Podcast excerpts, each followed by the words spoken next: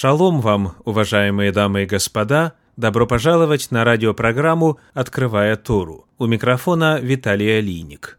Мы продолжаем серию комментариев на годовой цикл недельных глав Торы, стремясь к цели в течение этого года сравнить Тору и Евангелие. Сегодня перед нами 49-я недельная глава Торы, которая называется Ки-ТЦ. Она находится в книге Второзакония, в книге Деварим, начиная с 21 главы 10 стиха и заканчивая 25 главой 19 стихом. Книга Второзакония 21.10-25.19. Наша недельная глава называется «Ки-ТЦ» по первым значимым словам. В книге Второзакония 21.10 написано «Когда выйдешь на войну против врагов твоих, и Господь Бог твой предаст их в руки твои, и возьмешь их в плен». Первые два слова «когда выйдешь» в оригинале «ки-ТЦ». В нашей недельной главе в 24 главе книги Второзакония в первых четырех стихах написано «Если кто возьмет жену и сделается ее мужем, и она не найдет благоволения в глазах его, потому что он находит в ней что-нибудь противное, и напишет ей разводное письмо, и даст ей в руки, и отпустит ее из дома своего, и она выйдет из дома его, пойдет и выйдет за другого мужа, но и сей последний муж возненавидит ее и напишет ей разводное письмо и даст ей в руки, и отпустит ее из дома своего, или умрет сей последний муж ее, взявший ее себе в жену, то не может первый ее муж, отпустивший ее, опять взять ее себе в жену после того, как она осквернена, ибо сие есть мерзость пред Господом, и не порочь земли, которую Господь Бог твой дает тебе в удел.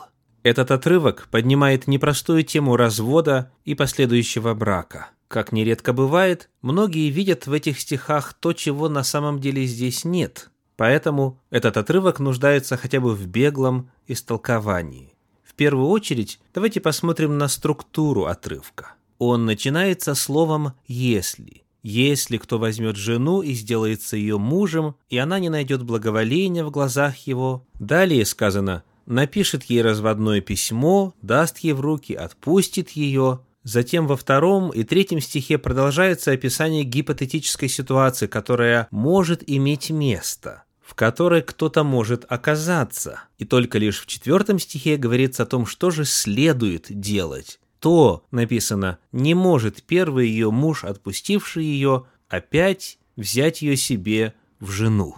Рассмотрение структуры этого отрывка помогает увидеть разницу между действиями человеческими – которые Богом не санкционированы, и Божьими призывами и повелениями в отношении того, что следует сделать. Божье повеление начинается лишь в четвертом стихе, а стихи с первого по третий содержат описание гипотетической ситуации, которую, возможно, кто-то испытает на собственном опыте. Чрезвычайно важно отметить, что написание разводного письма содержится в первой части отрывка, а не во второй. То есть Бог нигде не велит писать разводные письма. Вопреки распространенному мнению, Тора в этом отрывке не предписывает разводиться. Она постулирует, что необходимо сделать, если кто-то разведется. Главная цель этого отрывка заключается в следующем. Цитируем комментарий Рамбана. «Женщина стала навсегда запрещенной для своего первого мужа, независимо от возможного изменения ее статуса в будущем. Цель этого закона – предотвратить легкомысленное отношение к браку. Если муж вдруг найдет в своей жене что-то противное, он должен понимать, что оформив развод, он теряет ее навсегда. Закон запрещает снова воссоединяться, если она вышла замуж за другого.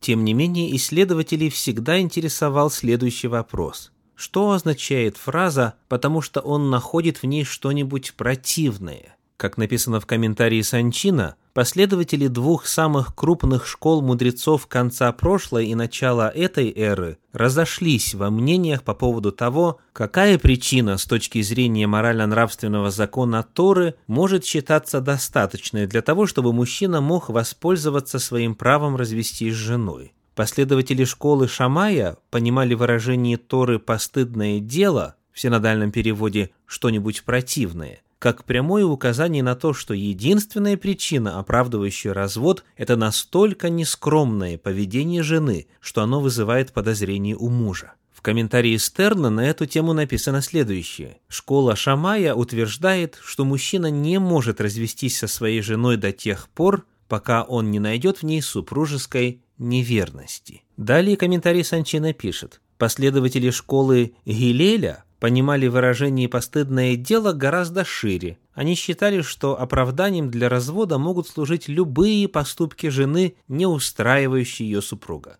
Например, мужчина имеет право развестись, если женщина постоянно портит сковородки или кастрюли, забывая снять их с огня. Конец цитаты. Что же означает фраза «что-нибудь постыдное» на самом деле? В оригинале Торы перед нами фраза «рват давар». Дословно она означает «ногое» или «голое дело». Чаще всего слово «эрват» в оригинале Торы используется в 18 и 20 главе книги Левит, где описываются мерзости половых отношений, нарушения законов интимной жизни, установленных Творцом. Здесь и инцест, кровосмешение, и гомосексуализм, и скотоложество и так далее. Таким образом, фраза «ногое дело» или «голое дело» статистически в первую очередь связана с сексуальными грехами. И именно так представлен вопрос в иных отрывках Танаха, Священного Писания. Посмотрим, например, на книгу пророка Иеремии, третью главу, восьмой стих. «И я видел, что когда за все прелюбодейные действия отступницы, дочери Израиля, я отпустил ее и дал ей разводное письмо, вероломная сестра ее Иудея не убоялась, а пошла и сама блудодействовала». Говоря образным языком и описывая взаимоотношения с Израилем, Северным царством и Иудеей, Южным царством, Всевышний устами пророка Иеремии использует образ развода и упоминается разводное письмо. За что же оно дается? За все прелюбодейные действия, говорит текст. Схожий язык используется в книге пророка Осии во второй главе во втором стихе. «Судитесь с вашей матерью, судитесь, ибо она не жена моя, и я не муж ее, Пусть она удалит блуд от лица своего и прелюбодеяние от грудей своих. Когда-то они были мужем и женою, но прелюбодеяние и блуд стали причиной, по которой они более не являются мужем и женою. Вновь причиной развода является блуд и прелюбодеяние.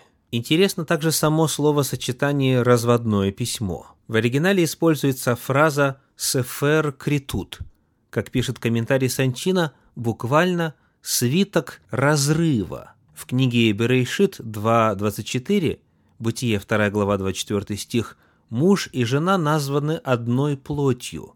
Именно поэтому документ о разводе получил такое название. Конец цитаты. Согласно комментарию Санчина, терминология, используемая для описания разводного письма, отсылает нас на образном уровне в самое начало, в книгу «Бытие», где написано, что он и она становятся одной плотью. Когда же они разводятся, тогда появляется документ, называемый «свиток разрыва». Они не просто разошлись в разные стороны. Единое целое разрушено, разорвано. В свою очередь, в слове «критут» корнем является глагол «карат», который означает «разрубать». В оригинале Священного Писания есть устойчивая фраза «карат берит», дословно «разрубать», «завет». Имеется в виду заключать завет, входить в союз, поскольку при заключении завета разрубалось животное, между двумя частями которого проходили заключающие договор стороны. Здесь же происходит действие обратное по своей природе. Сефер критут это документ о разрыве завета, о разрыве союза. Что же на эту тему написано в апостольских писаниях? Посмотрим на Евангелие от Матфея, 19 главу, стихи с 3 по 9. «И приступили к нему фарисеи, и, искушая его, говорили ему, «По всякой ли причине позволительно человеку разводиться с женою своею?» Он сказал им в ответ, «Не читали ли вы, что сотворивший вначале мужчину и женщину сотворил их, и сказал, «Посему оставит человек отца и мать, и прилепится к жене своей, и будут два одною плотью, так что они уже не двое, но одна плоть. Итак, что Бог сочетал, того человек да не разлучает. Они говорят ему, как же Моисей заповедал давать разводное письмо и разводиться с нею? Он говорит им, «Моисей по жестокосердию вашему позволил вам разводиться с женами вашими, а сначала не было так. Но я говорю вам, кто разведется с женой своей не за прелюбодеяние и женится на другой, тот прелюбодействует, и женившийся на разведенной прелюбодействует». В ответе Иисуса Христа в первую очередь важно отметить то, что он ссылается на книгу «Бытие», где описывается сотворение первого семейного союза – как и упомянутый выше еврейский комментарий. Иешуа указывает, что развод представляет по своей природе действия, идущие прямо в разрез с изначальной волей Всевышнего при создании семейного союза. Во-вторых, интересно отметить разницу в глаголах, которые используют те, кто задает Иешуа вопрос, и он сам в своем ответе. В седьмом стихе написано «Они говорят ему, как же Моисей заповедал давать разводное письмо и разводиться с нею? В восьмом стихе «Моисей по жестокосердию вашему позволил вам разводиться с женами вашими». И Иисус уточняет, что Моисей не заповедал, но позволил. Заповедать означает дать заповедь, предписать. Однако, как мы уже выяснили, Тора не содержит заповеди, предписания разводиться или же давать разводное письмо. Она лишь признает, что такая ситуация вероятна. То есть нет обязанности разводиться, но есть возможность. Предлагая свой комментарий на 24 главу книги Второзакония, Иисус говорит, «Кто разведется с женою своею не за прелюбодеяние». Таким образом, он считает, что развод возможен в случае прелюбодеяния. И вот это слово «прелюбодеяние» нужно уточнить. Современный перевод «живой поток» говорит «по причине блуда». В оригинале используется греческое слово «порнея», которое описывает любые нарушения законов интимной жизни. Как написано в комментарии Российского библейского общества, под изменой понимались различные сексуальные грехи, а также, возможно, запрещенные браки, о которых говорится в книге Левит в 18 главе, которую мы упоминали в комментарии ранее. Слово «прелюбодеяние» в оригинале – это «мойхея».